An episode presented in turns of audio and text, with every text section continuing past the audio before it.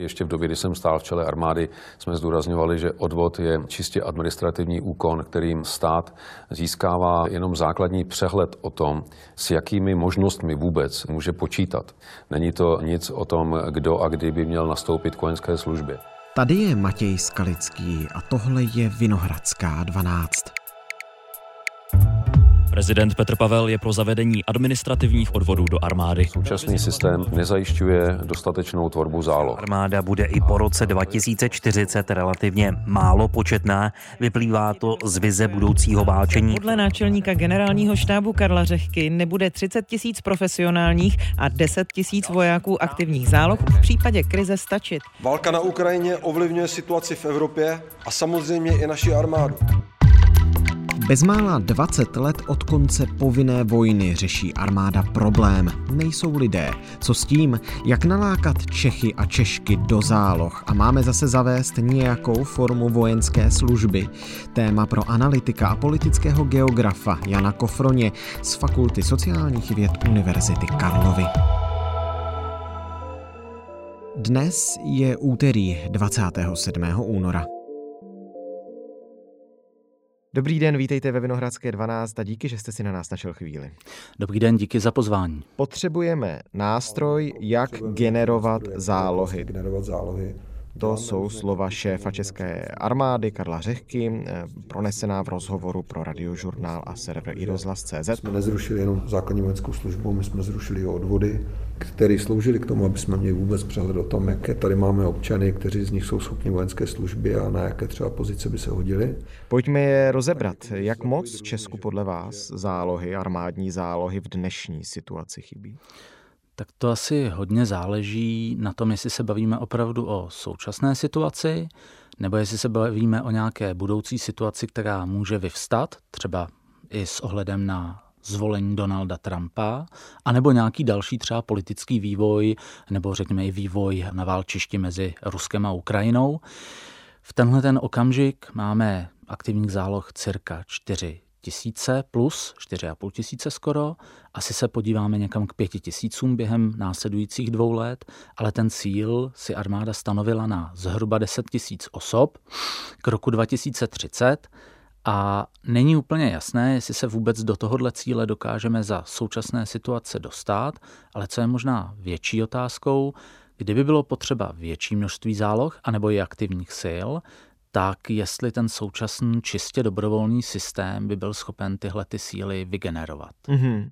No a já vím, že říkáte, že to je otázka a že není jasné, jestli se tam dostaneme, ale podle vás, tak jak aktuálně vidíte motivaci lidí do těch aktivních záloh eh, vstupovat, tak si myslíte, že to je reálné, to, co si stanovila armáda, že do nějakých šesti let tam přibude kolik? Šest tisíc, pět, šest tisíc lidí? Myslím si, že to bude velmi náročný cíl. Neříkám, že ho určitě nejde splnit, to ne, ale nebude to lehké a tady ještě dodám jednu podstatnou věc. Ono nejde jenom o to, že by těch záloh bylo relativně málo, protože zase oni ty počty rostou. Já připomenu, že v roce 2014 jsme měli nějakých zhruba 1300 eh, aktivních záložníků, takže on tam ten nárůst nějaký je. Ale tou velkou otázkou je i stáří těch lidí, kteří vstupují jak do aktivních hmm. záloh, tak do profesionální armády. My máme v rámci na to jednu z těch starších armád a jenom připomenu, že třeba většina amerických vojáků, kteří nastupují do aktivní služby, tak jim je prostě 18, 19, 20 let. U nás i na těch nejnižších hodnostech třeba mužstva, jako je svobodník nebo desátník, ty věky jsou někde kolem třeba 27, 28, 29 let, u důstojníků, u poručíků ten průměrný věk je třeba kolem 30, což je prostě z pohledu těch armád, jako je americká, britská, strašně vysoko. To nevadí tolik pro ten řekněme, výkon služby v tenhle okamžik.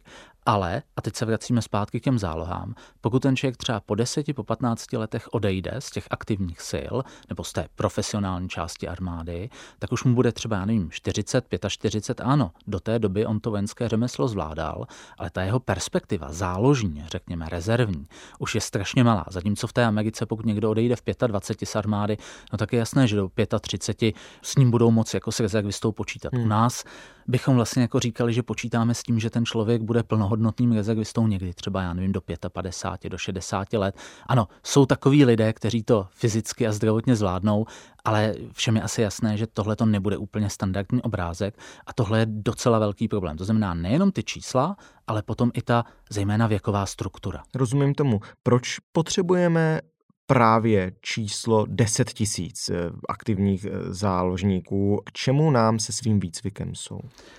Takhle, my jsme dlouho vlastně hráli na to, že budeme mít co nejmenší možnou armádu a po roce 2014 se ukázalo, že to bylo postaveno na extrémně optimistickém hodnocení bezpečnostní situace. Prostě jsme předpokládali, že nikdy žádná válka, reálná válka už nebude a že Česko nebude ohroženo bezpečnostně. To se ukázalo jako absolutní, řekněme, nesmysl. Po roce 2022 je to ještě zřejmější a jedna z lekcí války na Ukrajině je mimo jiné i to, že ty armády pokud nebojí opravdu velmi krátký čas, řekněme dny nebo velmi krátké týdny, tak potřebují nahrazovat ztráty. A vlastně ta profesionální armáda, na rozdíl třeba od té branecké armády, negeneruje tak rychle nebo tak dobře a zálohy. To znamená, chybí tam ta mobilizační hloubka v případě, že by k něčemu došlo. A ty aktivní zálohy jsou vlastně v tenhle ten okamžik jediným připravovaným nástrojem pro zajištění rezerv v případě, že by se naše armáda musela mm, řekněme, vyskytnout v nějaké bojové situaci, která by trvala delší dobu a byla by skutečně intenzivní, to znamená tam ty ztráty nebo potřeba třeba stavět nové útvary by logicky vyvstala. Takže těch 10 tisíc je nějakým, řekněme, uměním možného, co v současné době asi lze snad z toho systému dostat a je to nějaké číslo, které by umožnilo nejenom pokrýt třeba nějaké bezpečnostní potřeby uvnitř České republiky, ochrana proti sabotážím, teroristickým útokům, tak aby se ta profesionální část armády mohla rozvinout, pokud možno někde mimo hranice České republiky a zároveň, aby bylo hmm. možné aspoň do nějaké míry dočasně nahrazovat ztráty u těch bojujících útvarů. Proto vlastně i řada útvarů prepogního typu v Čechách a samozřejmě na Moravě, tak má svoje roty aktivních záloh. Ale tady je potřeba říct, že v nějakém dlouhodobějším konfliktu nebo větším konfliktu by dokonce ani těch 10 tisíc asi nestačilo. Hmm. A k tomuhle všemu, um, pokud bychom se tedy bavili o situacích, kdy by těch 10 tisíc stačilo, tak k tomu všemu by stačil ten výcvik, který mají právě záložníci. Já si totiž uh, upřímně uh, nedovedu představit, jaký je přesně rozdíl mezi tím, jaký výcvik dostávají profesionálové, jaký záložníci, jak pak se ta jejich role v takovýchto situacích liší. Ty aktivní záložníci stejně jdou na kouse základní přípravy několika týdení, a pak následují pravidelná cvičení, mm, zhruba na jeden týden, někdy na dva týdny u svých mateřských útvarů a ten jejich výcvik zhruba by měl být minimálně dva týdny ročně. Většina útvarů se snaží samozřejmě víc. Zas pro většinu těch aktivních záložníků je poměrně těžké se účastnit toho výcviku výrazně častěji, takže řekněme, že tři, čtyři, u někoho pět týdnů je zhruba tak ten rozsah těch cvičení, kteří ti záložníci jsou schopni za rok eh, absorbovat. Ten výcvik je velmi podobný tomu, co má profesionální část, ale samozřejmě u aktivních záloh v to platí všude po světě, i u rezerv, je prostě nutné si mnohem více vybírat, co se s nimi bude cvičit, na co se budou zaměřovat. Ta, řekněme, univerzálnost použití je u nich pochopitelně menší, prostě protože toho času je méně. To znamená, je tam prostě klasický střelecký eh, výcvik, je to tam samozřejmě klasický taktický výcvik a samozřejmě potom nějaký specializační cvičení podle té konkrétní odbornosti, ženisté, lékaři a tak dále, ale samozřejmě, že prostě ten výcvik nikdy nebude na té úrovni, jako mají profesionálové, protože ti prostě pro ně je mnohem snaží dostat na ten výcvik kompletní jednotku, dostat ji tam vlastně několikrát do roka, třeba na, na, do nějakého výcvikového prostoru na střelnici a tak dále, opakovat ty drily. Samozřejmě u těch záložníků tohle to je, prostě vždycky bude o něco náročnější a ta kvalita samozřejmě bude o něco nižší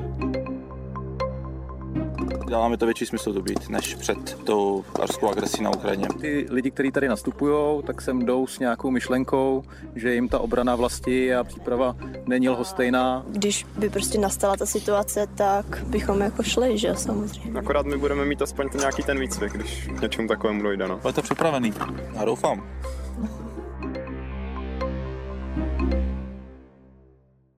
Když jsme se bavili, nebo ptal jsem se vás na tu motivaci a chtěl bych se k tomu tedy vrátit, jakou motivaci lidé mají k tomu, aby do těch záloh vstupovali.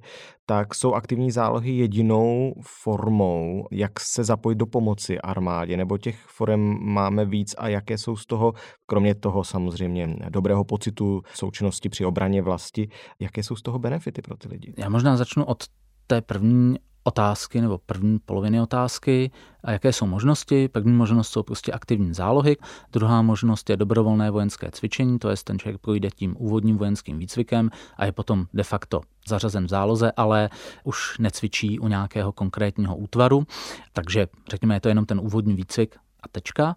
A potom je tu něco jako dobrovolné předurčení. Vzhledem k těm číslům to nevypadá, že by to byl nějaký velký úspěch. Jedná se o to, že občan jenom deklaruje, že v případě potřeby by byl ochoten, ale popravdě stejně my tu máme nějaký zákon, který říká, že braná povinnost existuje, takže ono je to možná lehce, lehce redundantní. A pojďme zpátky k těm aktivním zálohám, co ty lidi motivuje. Přiznám se, nedělal jsem na to žádný výzkum, to znamená, ne, nedokážu vám to hm, s jistotou říct. U některých to bude asi nějaký pocit vlastenectví, bude to pocit eh, zodpovědnosti za hm, bezpečnost eh, státu a společnosti. Určitě samozřejmě někoho to prostě láká, protože je to zajímavé, něco, co v civilu si nevyzkouší, prostě v civilu si s kulometem jen tak nezastřílíte a s tankem se nezajezdíte. Takže tohle je určitě taky část motivace a samozřejmě jsou tam i nějaké finanční benefity, ale řekněme si, že ty finanční benefity u většiny lidí spíše vykrývají ztrátu, která vznikne v důsledku toho, že vlastně nejsou v nějaký moment na pracovišti a nejsou tedy placeni zaměstnavatelem a platí je do nějaké míry armáda. Mm-hmm. Tak ono to u vás třeba u studentů na FSV, UK to taky může být viděna kreditu, že si částečně studenti splní své povinnosti, protože vy odměňujete studenty za to, že jsou záložníky v aktivních zálohách. Snažíme se více dostat třeba do škol, těch středních nebo vysokých škol. Myslíte si, že to je i to, o čem mluvila ministrině obrany Jana Černochová z ODS? Už se s některými univerzitami máme dohodu, že v rámci zápočtů třeba uznávají nějaké výcviky, aktivní zálohy. Že by chtěla víc zapojit do spolupráce vysoké školy k tomu, aby přivedli do armády více lidí? Snažíme se rozšiřovat ten okruh cvičení na dobrovolná cvičení nebo dobrovolné předurčení. Takhle, ono s těmi vysokými školami je to trošku komplikovanější, ale řekněme dvě věci. Ano, dlouhodobě tady platilo, že ta akademická sféra byla poněkud odstřižená od eh, té sféry bezpečnostní nebo armádní. Někdo by určitě i mohl kritizovat, že na té akademické půdě se často mluvilo o tom liberalismu, demokracii, ale vlastně ti akademici možná neměli úplně velkou ochotu skutečně eh, třeba tyhle ty hodnoty bránit, tak samozřejmě z naší strany je tohle jako snaha říci, že my eh, to vnímáme trošku u nás jinak a vlastně my ty studenty, jak správně říkáte, oceňujeme za to, že se účastní toho náročného výcviku a zároveň tomu musí plnit požadavky náročného studia. Zároveň samozřejmě ta spolupráce mezi vysokými školami není jenom a armádou není jenom o tom, že někdo bude působit v aktivních zálohách. Je to samozřejmě potom nějaká vědecko-průmyslová spolupráce, protože si taky řekněme, že ta potřeba, řekněme, důstojníků nebo lidí s vysokoškolským vzděláním přímo v řadách armády není v tenhle ten okamžik nějak enormní. Ona tam nějaká je pro některé specialisty a podobně, které prostě neškolí eh, Univerzita obrany, tak samozřejmě tam my můžeme eh, nějaké naše absolventy nabídnout a pro armádu určitě budou zajímaví. Na druhou stranu armáda v tenhle ten okamžik především potřebuje, řekněme, ty klasické pozice u těch mechanizovaných pěších útvarů, kam třeba naši studenti jako záložníci také nastupují, ale pro ně je to jenom nějaká, řekněme, částečná etapa. Asi to není něco, co by chtěli dělat dalších 10-15 let, eh, řekněme, svého aktivního pracovního života. Ale každopádně ano, je to nějaká naše snaha pomoci armádě trošičku, trošičku. Budujeme třeba informační systém pro řízení obrany. Snažíme se o to, aby byly takhle i legislativní změny dělány, abychom byli propojeni třeba z registry obyvatel. Ale jako zase vám to úplně nenahradí odvody, které stejně v nějaké době budete muset dělat. A já si myslím osobně, věřím tomu, že Česká republika někdy v budoucnosti bude muset začít uvažovat o nějaké nové formě vojenské služby, ať už povinné nebo dobrovolné.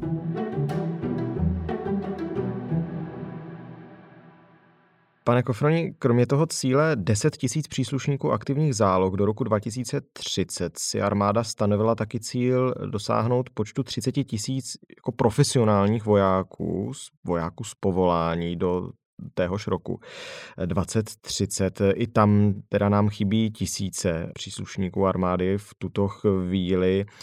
Jak je nalákat k tomu, aby do armády eh, přišli? Jak je nalákat? No tak profesionální vojáky lákáte primárně platem, samozřejmě i to tím, že slouží na nějaké technice a tak dále, ale ten plat chtě nechtě, anebo další podobné, řekněme, benefity finanční, tak e, jsou zásadní. Armáda určitě neplatí špatně, na druhou stranu, vzhledem k tomu, že je velmi nízká nezaměstnanost, tak eh, tady prostě jsou vidět nějaké limity. Zároveň eh, my i třeba s ohledem na, eh, řekněme, náš sociální systém, i kdyby stoupla nezaměstnanost, tak ten tlak třeba pro lidi, kteří mm, nemají práci hned třeba po střední škole, tak není tak silný jako třeba někde v USA okamžitě vstoupit do armády. Hmm. Nemáme školné na vysokých školách. A já neříkám, jestli je to dobře nebo špatně, ale samozřejmě v USA častá motivace pro vstup do armády je to, že armáda po několika letech služby těm studentům studentům zaplatí část nebo celé školné. Takže my vlastně musíme motivovat jenom finančně a ukazuje se, že tady jsou prostě nějaké výrazné limity. Pokud prostě nedojde k nějakému výraznému zlepšení, a zejména, jak říkám, mezi těmi mladšími věkovými kohortami, a pokud by, a to zdůraznuju, to by byl asi ten hlavní důvod, pokud by došlo k dalšímu zhoršení bezpečnostní situace, třeba nějaké rozkližování na to nebo něco takového, tak v ten okamžik i ty čísla 30 tisíc a 10 tisíc by se ukázaly jako nedostatečné a tam je asi jasné, že s tím současným systémem bychom to nedali. A teď se v zásadě nabízí plejáda možností.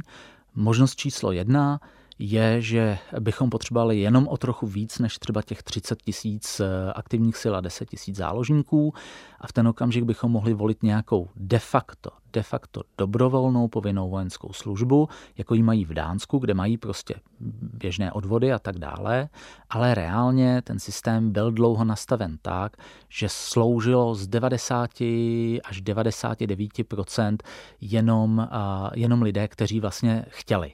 Jo, to znamená, ti mladí byli odvedeni, ale reálně to bylo tak, že ten odvod, takový ten, řekněme, neúplně dobrovolný, hmm. nebo zařazení ke službě, se týkalo jenom naprostého minima vojáků, prostě většinu potřeby byli schopni vykrýt těmi lidmi, kteří, řekněme, byli dobrovolníci. Prostě v 18 letech se jich zeptali, chcete sloužit, ano, ne, postavili je takhle vlastně před hotovou věc. Část z nich řekla ano, dostávali za to samozřejmě potom nějaké třeba benefity a v zásadě to pokrylo potřeby těch dánských ozbrojených sil, které takhle brali 4 až 5 tisíc osob ročně. I teď to Dánsko se mimochodem mění, protože cítí, že budou potřebovat asi o něco víc, takže ta dobrovolnost možná bude malinko ustupovat, ale tohle to by byl systém, kde je formálně povinná vojenská služba, ale fakticky se stejně týká jenom dobrovolníků. Pan Řehka říkal, že se dívá armáda do zahraničí po těch modelech. Nepředstavujeme si nějakou vojnu komunistického typu, co tady byla, tak to nemyslím. Aby tedy rozpoutala v Česku diskuzi o tom, jak řešit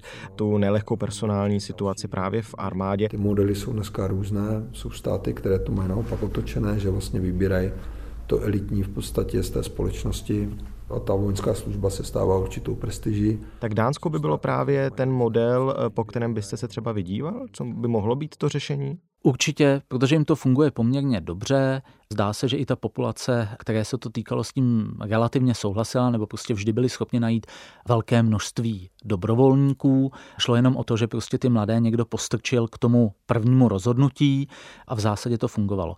Ale řekněme si, že prostě kdyby se ta situace vyvinula nějak opravdu velmi špatně, ta bezpečnostní situace, a kdybychom se dostali do pozice podobné, doufám, že se nedostaneme, ale kdyby, jako je Finsko, Estonsko, Řecko, Izrael, tak v ten okamžik samozřejmě to už nemůže být takhle více-méně dobrovolná služba, tam už opravdu bychom se museli bavit o nějaké mm, skutečně povinné vojenské službě pro větší část mužské populace. Což ale v Pobaltí a v severských státech mají. Je to tak, je to tak, ale zdůraznuju, my vlastně v téhle situaci nejsme, Rusko nestojí na našich hranicích, takže pro nás tenhle ten okamžik, to, co je spíše asi jako představitelné, je nějaký, řekněme, ten dánský model. Dobrá.